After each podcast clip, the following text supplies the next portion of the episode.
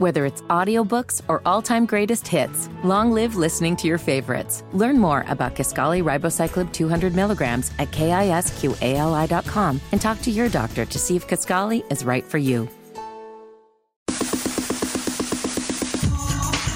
You're listening to the Hammer and Nigel Show. Let's just be honest with each other, Hammer. Trump is getting the nomination, right? I mean, there's no question after Iowa last night.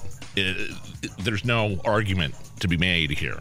They're Right. all they're all you know. Um, it's it's Trump and dozens of percentage points between the other candidates. Right. Dozens of what was it? Thirty. Uh, it was thirty point percentage Yes. Be- between Trump and DeSantis.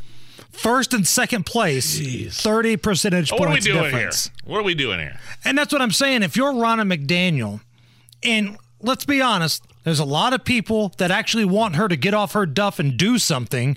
She's ahead of RNC. Cancel these upcoming debates, get on the phone, and tell people we found our nominee. And if something happens where they try to take him off the ballot, we're going to fight like hell to get him back on. Because I get it, it's one state, but the polling in other states is on par. Very similar, yeah. It might not be 30 percentage points, but the difference between first and second is like 15 right now in New Hampshire. And the polling was pretty accurate in Iowa. It I mean, was. dead on accurate, actually. if anybody saw the polling be a little misleading, it was probably Nikki Haley. Because we kept hearing she had all this momentum going in and she was going to be the second place finisher, and she finished behind Ron DeSantis. Now, again, if the polling is accurate, take that for what it is. It looks like she's doing better than Ron in New Hampshire and her home state of South Carolina. But at that point, man, uh, ball game. Does Ron DeSantis endorse Trump when he drops out? Yes, I think Ron DeSantis will. Vivek dropped out last night and immediately endorsed. Right.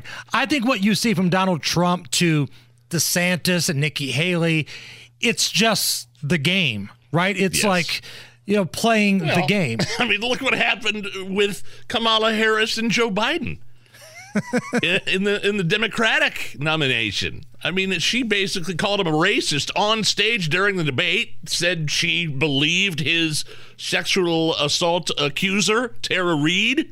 And now she's working for him. it's like, you know, it's strange bedfellows, man. I don't see any animosity like between Vivek and Nikki Haley. There was no way those two were going to get along. No. Vivek and Chris Christie. There was no way those two were going to get along. But when you see Donald Trump dishing out some nicknames or saying something, that's the game at this point. Nikki Haley is what he called her bird brain. is that what he called her? Is it bird brain? She And was bird brain and Ron DeSantis was meatball. meatball Ron. I mean, kind of. I mean, I mean, I guess bird brain resonates for me for some reason with her. Maybe because does she look like kind of like a bird? I don't know. Maybe, maybe that's a little to it, but it's just something know. that's not tied into her name. Like DeSanctimonious. Yeah. I see what he's doing there, right? But you said it earlier.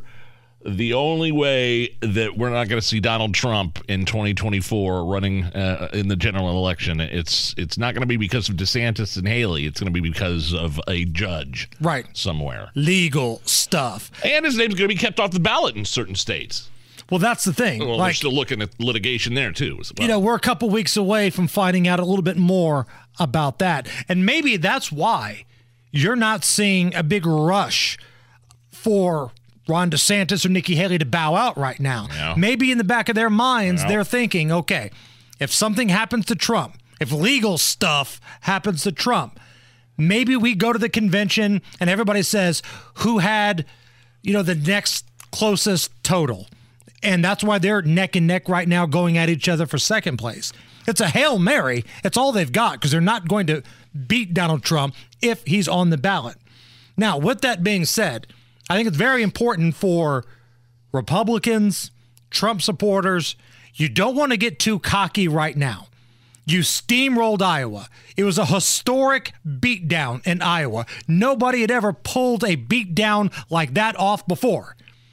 But you still got Joe Biden to deal with, or whoever it's going to be that is the Democrat nominee. Because I don't really think it's going to be Joe Biden. I think it's 50 50 at this point.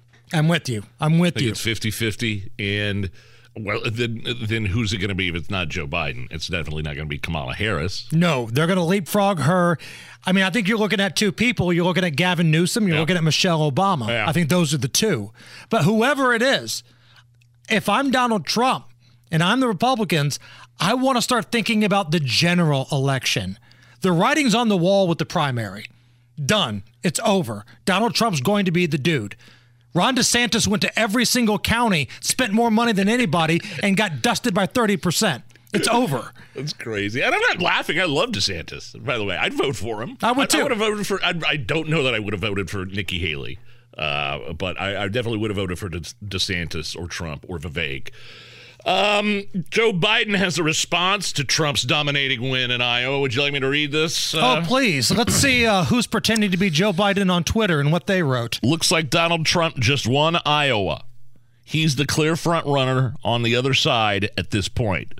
But here's the thing this election was always going to be you and me versus extreme MAGA Republicans.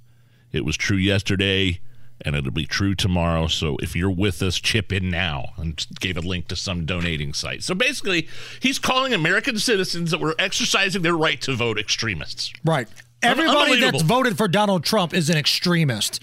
If you're somebody that thought, you know what, I just think he's the best person to secure the border, the political left thinks you're just about five minutes away from storming the Capitol. Oh yeah, yeah. And the thing is, if you listen to Trump's victory speech, we played clips earlier.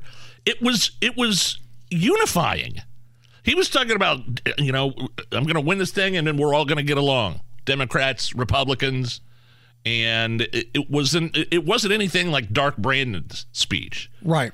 that you know, divi- which he's made many times. The divisive MAGA Republican, you know, extremist. It's the only speech. play that they have. January 6th is the only thing they have because he certainly can't run on the economy. He certainly can't run on the border. He can't run on crime. Um, I mean, go to the grocery store. Take a hundred bucks and go to the grocery store and see how far that carries you. If it's not as good as it was during the Donald Trump days, then don't expect Joe Biden to campaign on that. All he's got is January 6th. And that's why those media networks cut away from Trump's speech last night. It wasn't going negative, it was quite the opposite.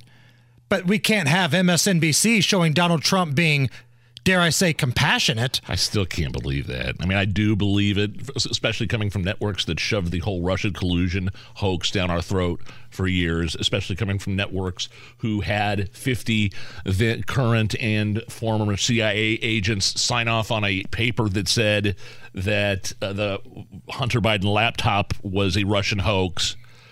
That's what we get from those networks. And you want to talk about the extreme MAGA Republicans. Fine.